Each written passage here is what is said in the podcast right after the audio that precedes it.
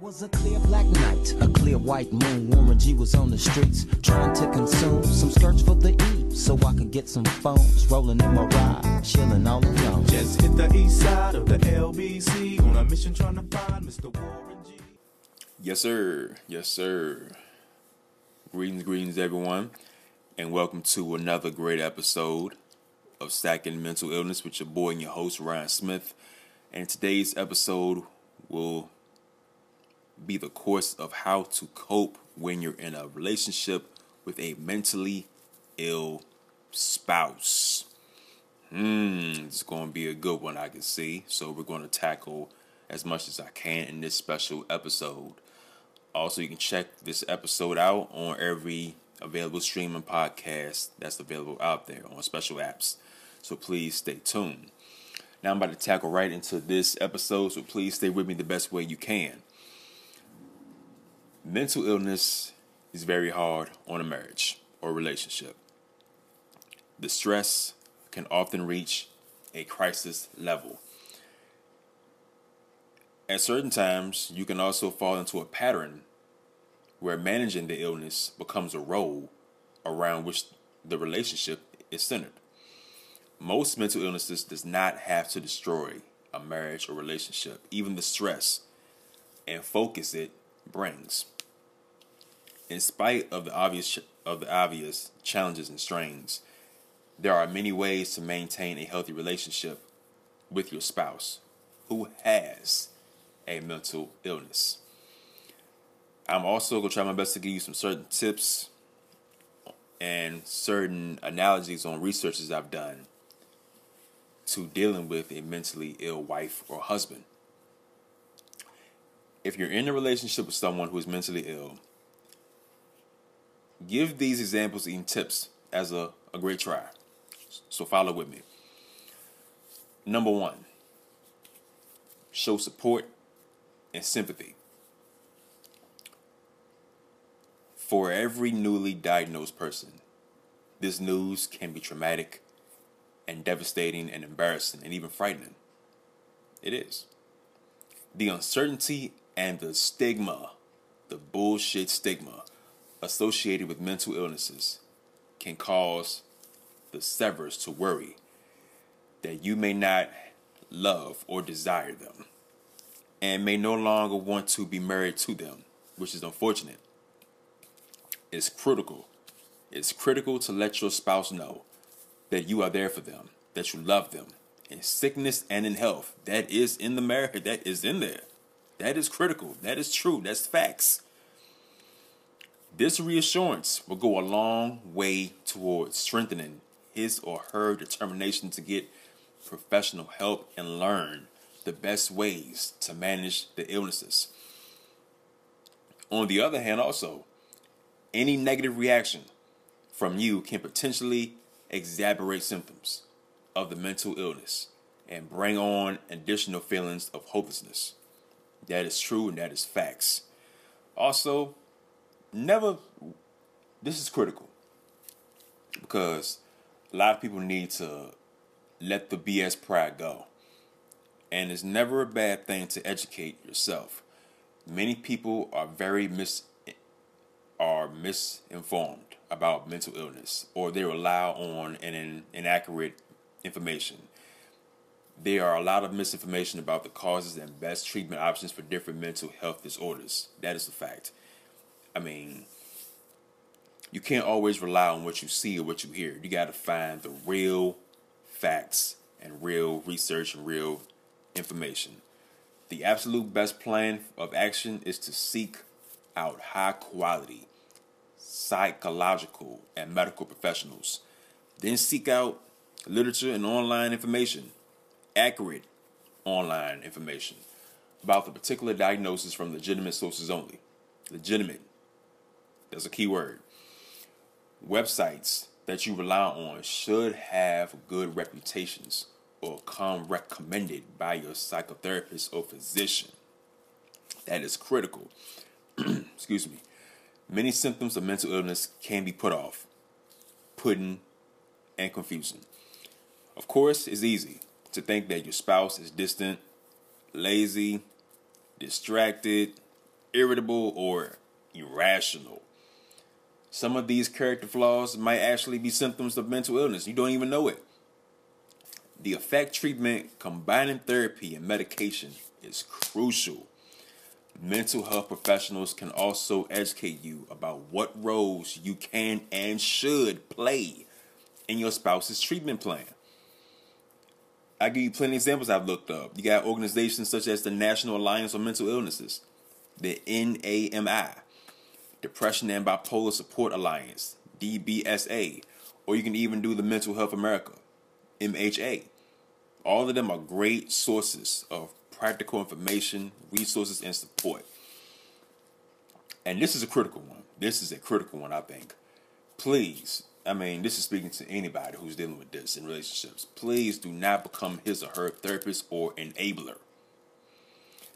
Beyond educating yourself on how to help your spouse, it is not your responsibility to be their therapist.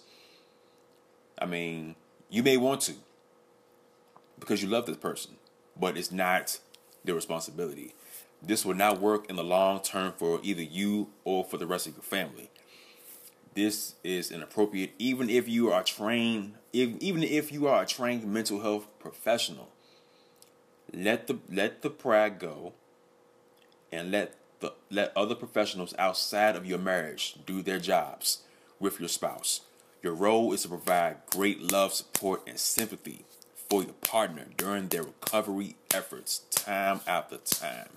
Furthermore, those with mental illnesses, they are still responsible for taking the steps to manage their illnesses so that they can be healthy and productive as partners in areas of life.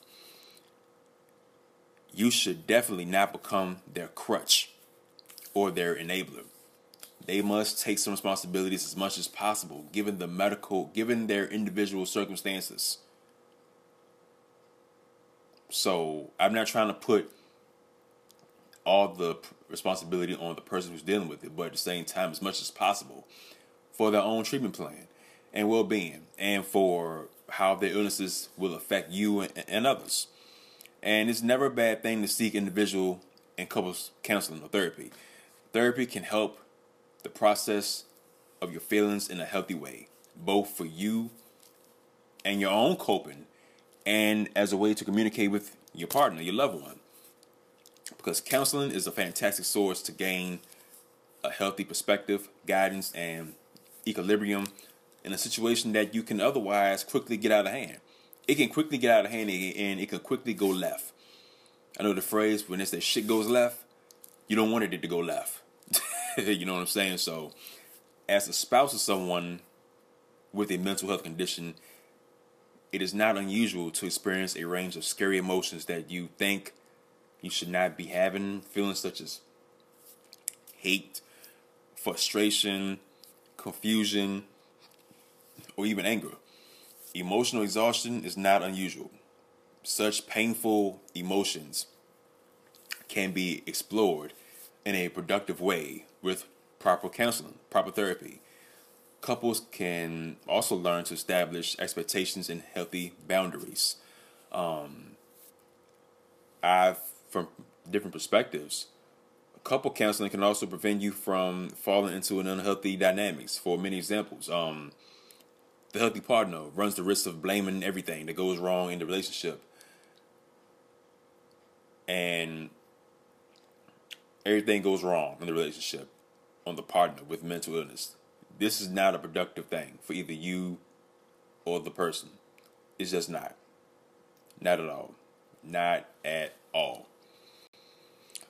You can also, I mean, there's regularity practice self care. Self care is not selfish. I don't care what nobody says. It's not selfish, but a nece- but a necessity. If you have a spouse with a mental health problems, if you don't focus on your own health, you are too at risk of being sucked into the vortex of, of the mental illness, putting your marriage or relationship at risk.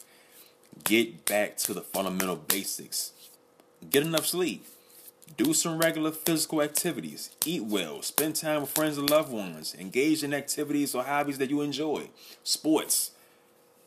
But be very careful about getting to the point where you experience caregiver fatigue or burnt out. This is a common scenario with dealing with an ill or disabled partner. It is critical, critical to take care of your own health. Because if you're not healthy, if you're not good, what good are you to your partner? You're pretty much uh, a liability. You know what I'm saying? So you got to take care of yourself. You got to. Because life will throw you major challenges into your marriage or relationships if your spouse is diagnosed with, with mental illness. But also ask yourself if you're responding well to a, any new scenario and to other challenges challenges in your life, are you stepping up to the plate in a way that you are proud of, or are you avoiding doing your part into helping your spouse, your family, your marriage, and most importantly, yourself? Successful couples do not allow mental illness to destroy their marriage, but at the same time, instead, they view their circumstance as a challenge to be managed and overcome. Both partners must be responsible for themselves and have a healthy response and reaction to unexpected or problematic situations to thrive. You can both make adjustments, always, and those adjustments can be the new reality of the relationship or marriage that can become a manageable and, ha- and happy situation. Um, because I mean, a lot of times they're in relationships with people, they tend to act out, they tend to do different things. I mean, there are always different sorts of different things to become more better and more. I mean, it's a lot. It's very, I mean, it's a lot because relationships can throw many challenges at you, but for me, for what I've seen from different perspectives, is that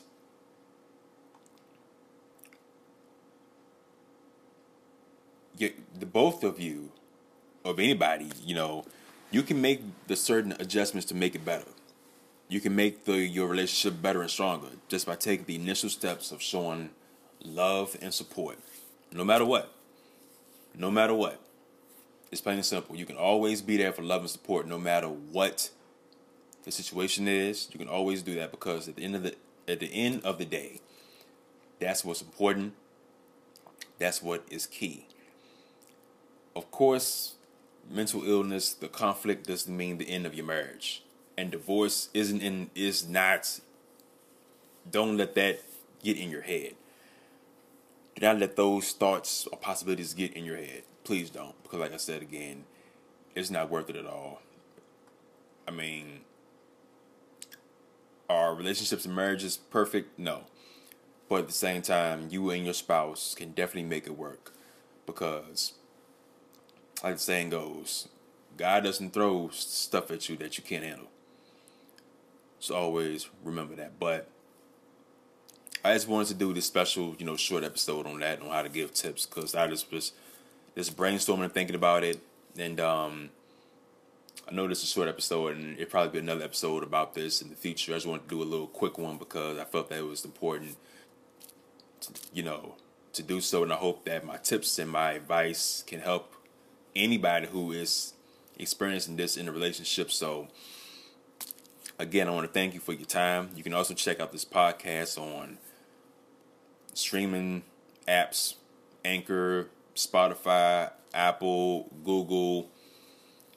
You can also check out Stacking Mental Illness on Facebook. Check out the page, just type it in. You can check me out and this page and this podcast on Instagram please follow, show great support, and just thank you all for the support.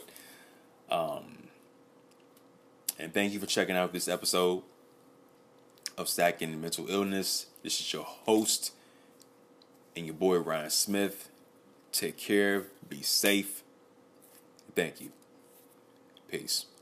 It was a clear black night, a clear white moon. Warren G was on the streets trying to consume some skirts for the E, so I could get some phones rolling in my ride, chilling all alone. Just hit the east side of the LBC on a mission trying to find Mr. Warren G.